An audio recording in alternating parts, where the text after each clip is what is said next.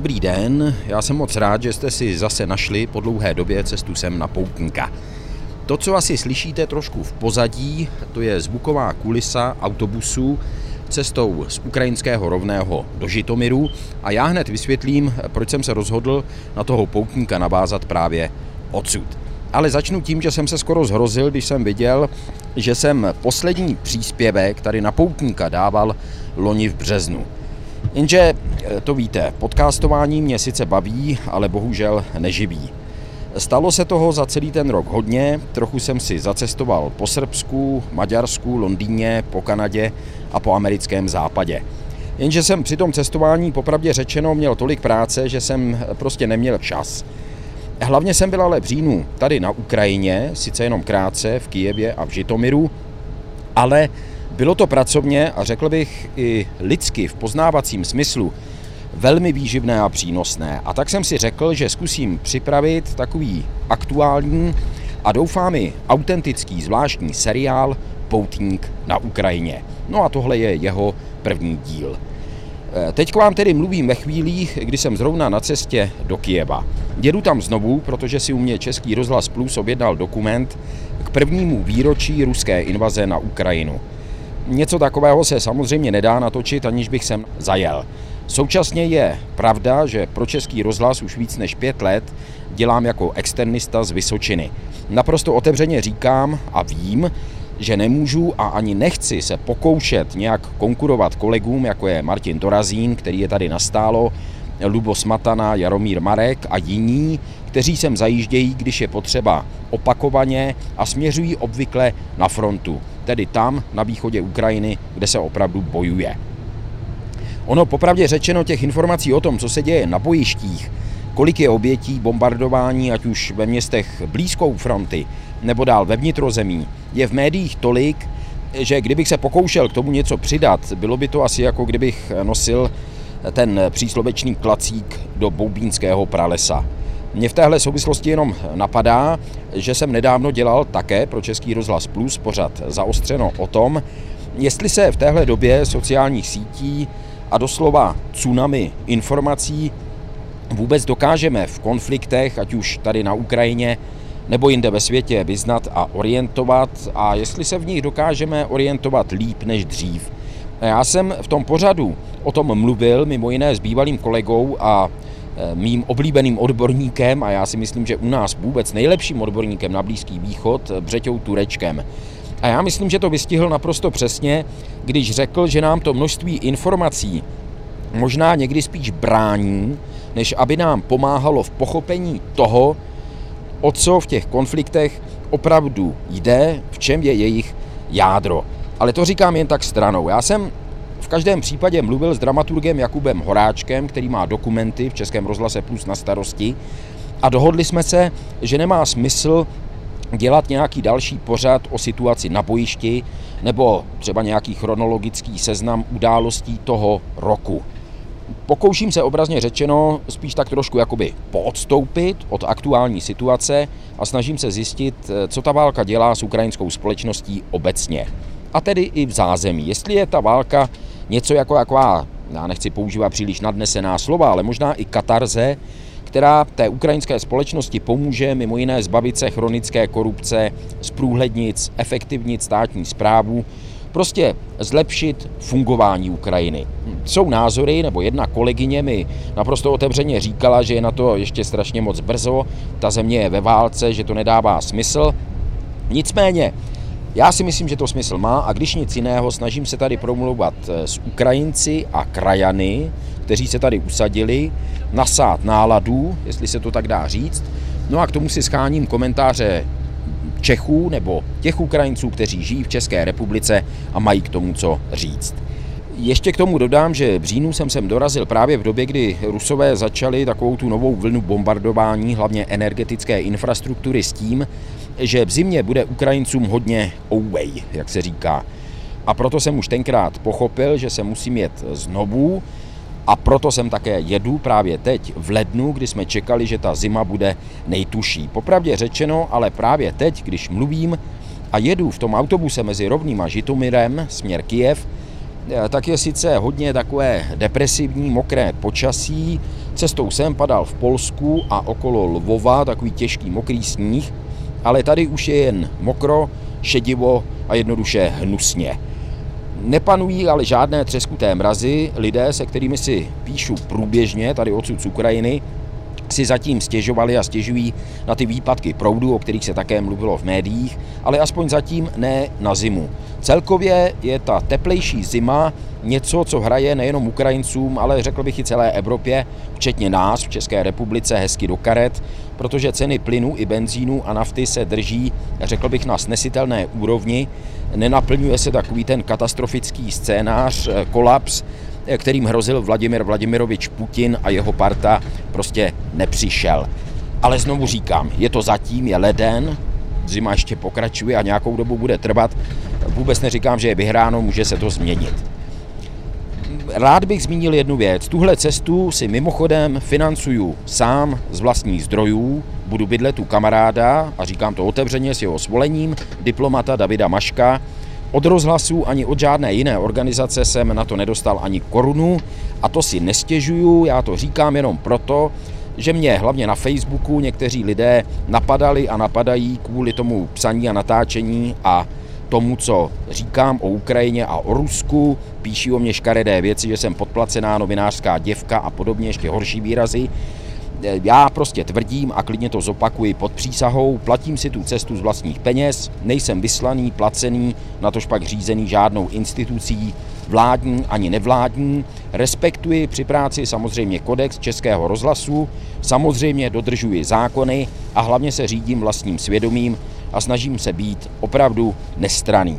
Může to znít trošku pateticky, ale já jsem prostě cítil potřebu to tady zmínit. No a co pro vás eh, teď tady v tom poutníku teda mám připraveného? Eh, já jsem přesvědčený, že když chce člověk pochopit, co se na Ukrajině děje teď, tak se musí zajímat o to, co se na ní dělo dřív. Co prostě vedlo k tomu, že je Ukrajina tam, kde je. Když jsem se na tuhle cestu připravoval, tak jsem se setkal a promluvil na mikrofon mimo jiné s jednou dámou. A já nechám na ní, aby se sama představila a povyprávěla o tom, co ji s Ukrajinou spojuje a co přímo tady zažila v dramatické době, kdy se začínal hroutit sovětský svaz. Jmenuji se Lenka Výchová a jsem ukrajinistka, to je ten nejdůležitější asi, nebo největší důvod, proč se zabývám Ukrajinou. Je to mé povolání a chápu to také trošku jako i poslání, protože jistě víte, že o ukrajinisty ještě před devíti lety nikdo nestál, takže ten, kdo dělal ukrajinistiku, to dělal opravdu jenom zvážně a od srdce. Ale je nás mnoho a to je vlastně, to musím říct, že to je eh, velmi pěkné. Velmi pěkný pocit, že lidé dělají nejenom to, co jim přináší nějaké finanční ohodnocení nebo nějaké ambice splněné a tak dále. Ukrajinistikou se zabývám celý svůj život, jsem teda vystudovaná ukrajinistka, polonistka. Polonistiku taky jsem dělala kvůli ukrajinistice z toho důvodu, že Široko daleko je polská ukrajinistika asi jedna z nejkvalitnějších vůbec v Evropě, bych řekla. Samozřejmě, že Poláci se svým vztahem k Ukrajině jsou vlastně zainteresováni v těch informacích o Ukrajině a tak dále, takže to, to se týká ne světové, bych řekla, že teda polská ukrajinistika je na tom zdaleka nejlíp v Evropě možná.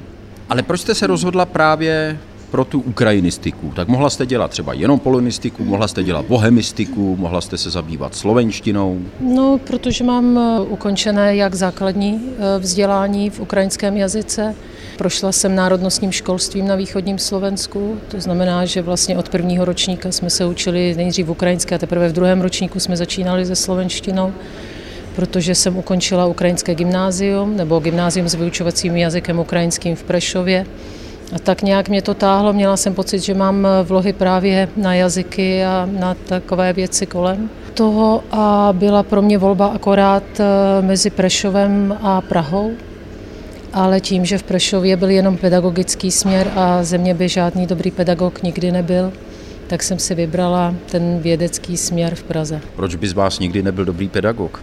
Nemám ten talent, opravdu to musí být lidi s talentem. Já ten talent postrádám. Kdy jste poprvé jela na Ukrajinu, jestli si vzpomenete, jak často jste tam jezdila eh, ještě třeba za studií? Já jsem poprvé, myslím, jela na Ukrajinu s maminkou v 87. roce. Byla to návštěva v podstatě příbuzných a známých. A pak pochopitelně jsem začala jezdit na Ukrajinu už sama na studiích ukrajinistiky. Bylo to poprvé v 91. roce, kdy jsem eh, tam eh, vlastně procházela takovou tou letní školou ukrajinistiky. No a stalo se to, že se stal puč eh, v Moskvě a v tom samém období jsem byla svědkem vlastně prohlášení nezávislosti Ukrajiny. Tady malá vsuvka, ten pokus o puč v srpnu 1991, který Lenka Výchová zmiňuje, byl přelomem samozřejmě nejenom pro Ukrajinu. Pro jistotu vysvětlím nebo připomenu, že se při něm tvrdé, konzervativní a protireformní křídlo sovětských komunistů pokusilo svrhnout Michaila Gorbačova, který byl právě na dovolené na Krymu невозможностью по состоянию здоровья исполнения Горбачевым Михаилом Сергеевичем своих обязанностей президента СССР na основании статьи... Hlasatelka sovětské televize tenkrát oznámila, že byl ze zdravotních důvodů Gorbačov zbaven funkce a na jeho místo nastoupil jeho zástupce Gennady Janájev, obklopený hrstkou dalších konzervativních stranických představitelů. Ten pokus o převrat se zhroutil po třech dnech a v konečném důsledku vedl k rozpadu Sovětského svazu o pár měsíců později a tedy také k vyhlášení ukrajinské nezávislosti. Ale to v těch srpnových dnech roku 1991, včetně 19-leté Lenky Výchové, nemohl nikdo předvídat. Právě proto jste pro mě velmi zajímavá respondentka, že jste měla příležitost to sledovat, tak říkajíc, eh, z první řady, abych tak řekl, už od toho roku 91. Jenom se, to je technická záležitost, ale eh, na té škole ukrajinistiky jste byla v Kijevě, nebo to bylo ve Lvově, nebo Tehdy to byla letní škola ukrajinistiky v Kijevě, zopakovala jsem ji opět v roce 92 a pak jsem odjela i na stáž na Ukrajinu během studií a to už jsem byla, eh, stážovala jsem vlastně ve Lvově. Víte, já si právě na ten puč velmi dobře pamatuji, protože jsem teda starší o něco, já už jsem měl po studiích, ale byl jsem zrovna tenkrát v Londýně ze všech míst a vzpomínám si prostě na ty novinové titulky a přiznávám se, ne, že bych byl nějaký panekář, ale docela mě to tenkrát vyděsilo, jako co se děje, jestli náhodou to nezasáhne i to Československo a proč to takhle sáhodlouze vykládám. Zkuste zavzpomínat, jaké to bylo tenkrát, když k tomu puči došlo, jak jste to prožívali vy jako zahraniční studenti, jak to prožíval Kijev? My jsme vůbec nic neprožívali, protože my jsme zrovna v té době byli v Záporoží na festivalu Červená ruta a jak jistě dobře víte, tak o tom puči se právě na území Sovětského svazu vědělo hrozně málo, protože se v televizi a v rádiu bylo Labutí jezero. Je to takový mem, když se něco děje a vrchnost nechce informovat své obyvatelstvo, tak se pouští, tak se mluví o Labutím jezeře v televizi. Takže já jako 19-letá studentka jsem v té chvíli toho moc nevěděla. Pochopitelně lidé, kteří nás měli na starosti, byli trochu nervózní, protože nikdo nevěděl, co se stane. E, v podstatě spousta lidí právě z toho záporoží se neměla jak dostat do Kyjeva, všechno to bylo takové trošku složitější, ale o nás se v té době jako o studenty mm, e, starali celé týmy, takže my jsme tento problém eh, neměli, ale už po návratu vlastně do Kyjeva se začaly vlastně dít určité věci a já už jsem byla přítomná právě na těch demonstracích, na tom požadování vlastně nezávislosti Ukrajiny a tak dále. A to, co se doopravdy stalo v tom 91. roce, k tomu jsem se musela samozřejmě dopracovat úplně jinými způsoby, právě studiem, protože opravdu v té době, jak jste v tom epicentru, vidíte méně než z toho Londýna, Zlína, kde můžete koukat na ten celkový obraz. Když to Labutí jezero se objevilo, kdybyste to mohla zkusit těm posluchačům trošku popsat. Jako byli jste ještě v tom záporoží, teda předpokládám, pak jste se po pár dnech vraceli do Kijeva. Jak to probíhalo, kdybyste mohla popsat? E, byl to trochu takový šok, protože opravdu v tom záporoží bylo to podruhé, snad mám takový pocit, kdy se na Ukrajině odehrál ten obrovský festival ukrajinské kultury Červená ruta a tam ta atmosféra byla velmi uvolněná. Tam už nebyl Sovětský svaz, to bylo evidentní. Tam už byla Ukrajina. Se vším všudy, s ukrajinskou kulturou a s ukrajinským jazykem. To, co jste nepotkal, dejme tomu v Kijevě, protože v Kijevě, když se v té, jste v té době mluvil ukrajinsky, tak se na vás dívali vlastně velmi opatrně a velmi podezřívavě, nechápali, zda nejste provokaté, protože prostě ukrajinština vlastně, ne, že by byla zakázaná, ale nebyla ráda viděna a pochopitelně lidé, kteří si udržovali svoji kulturu a svůj jazyk, tak byli pod drobnohledem tajných služeb a neměli ty možnosti, které měli ruskojazyční. Takže v Kijevě se sejít jako s ukrajinsky mluvícími lidmi, to jste musel vědět, kam máte zajít. Na ulici se, se ukrajinsky nemluvilo a pokaždé, když jsme promluvili ukrajinsky, tak se nás jedině zeptali, zdali nejsme z Kanady anebo z Lvova. To znamenalo, že diaspora ukrajinská v zahraničí pochopitelně eh, si ten jazyk udržovala a Lvov si ten jazyk udržoval taky, i když to není pravda, protože vesnice mluvili pochopitelně ukrajinsky, ale každý eh, rozumný člověk v úvozovkách samozřejmě chápal, že v tom Kijevě se má s cizími lidmi bavit rusky a ne a ne ukrajinsky. No a tou poslední krásnou nocí vlastně taková ta jako kdyby atmosféra volnosti tak trošku skončila, protože ráno jsme se probudili do toho, že je puč, že se něco začíná dít. Samozřejmě, že dospělejší lidé, než jsme byli my, se obávali různých věcí. Mluvilo se o tom, jaká technika se kde pohybuje, protože si musíme uvědomit, že v 91. roce na Ukrajině byla soustředěna asi milionová armáda Sovětského svazu, která nebyla pod kontrolou Kijeva, ale byla pod kontrolou Moskvy. Takže eh, lidé, kteří se v této problematice trošku více vyznali, měli samozřejmě mm, větší strach než my jako studenti, kteří jsme ani o Ukrajině, ani o Sovětském svazu toho zase moc nevěděli. Ještě jednou říkám, bylo mi 19 let. Ale pak jste zažila ty demonstrace v Kijevě, ty vypukly až s odstupem času, když už se třeba Gorbačov potom vrátil do Moskvy, nebo, nebo ještě v době toho puče? Z začátku puče tam nebyly demonstrace jako takové. Pochopitelně Ukrajina už procházela v tom období několika takovými vlnami, jak demokratizačními, tak pro ukrajinskými a pro evropskými. U nás se to málo ví, ale protože my většinou známe už ten jenom ten Majdan z roku 2004, tu první jako kdyby revoluci oranžovou, ale první opravdovou revoluci eh, Ukrajina vlastně už eh, zažila na konci Sovětského svazu. A to byla revoluce, které se říkalo revoluce na žule, byla také politická, nikoliv ekonomická. Stanovila pět eh, požadavků a vlastně všech těch pět požadavků bylo splněno, takže se říká o tom, že ta revoluce na žule byla jedna z nejúspěšnějších a tam už zaznívají takové ty požadavky, jako že e, žádají vlastně ukrajinskou, tehdy sovětskou ještě politickou elitu nepodepsat novou svazovou smlouvu a zabránit tomu, aby ukrajinští kluci nebo rekruti byli nasazováni v zahraničí nebo i mimo území Ukrajiny v celém Sovětském svazu, což byla odpověď na Afghánistán částečně. Takže tam už jsme viděli to, že se Ukrajina probouzí hrozí a že už, eh, že už vlastně ta nezávislost byla na spadnutí.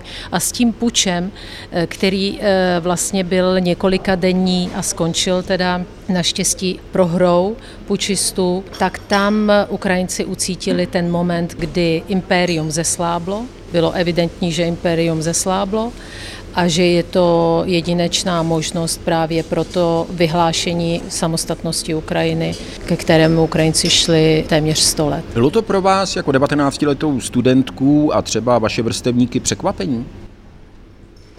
Já nemůžu říct, že to bylo pro mě překvapením. Opravdu my jsme byli v té době, možná, že dnes jsou 19-letí děti více vzdělaný nebo znalí věci, ale my jsme byli opravdu jako šťastná mládež. A tím, že jsme neviděli žádné krve prolití a tak dále a tak dále, tak jsme to nebrali vážně. Dokonce já si vzpomínám, že jak těch informací bylo málo, jak jsme neměli mobilní telefony, mě ani nenapadlo zavolat domů rodičů. A když jsem pak po týdnu nebo po dvou týdnech, já, ne, já už si to nepamatuju, pamatuju, přijela autobusem z Užhorodu do Prešova, tak jsem viděla, že mě tam čeká rodina. Byla jsem z toho hrozně překvapená a vlastně teprve potom jsem zjistila, že oni čekali u každého autobusu, protože o mě neměli zprávy a báli se o mě. Já se nebála vůbec. Já jsem nevěděla, co se děje. Tohle mi tedy řekla ukrajinistka Lenka Výchová v Bystru městské knihovny v Praze ještě předtím, než jsem sem na Ukrajinu vyrazil. Ve chvíli, kdy nahrávám tenhle podcast, eh, jsem tedy na silnici mezi Rovným a Žitomirem. Za pár hodin budu v Kijevě. No a mám ambici, že další epizodu Poutníka na Ukrajině pošlu už zítra z Kijeva. Eh, doufám, že mi v tom nic nezabrání, byť jsem už teďka trošku jakový, jako nastydlý a ochraptělý, snad mě bude dobře. V každém případě díky za váš čas, no a těším se zase naslyšenou.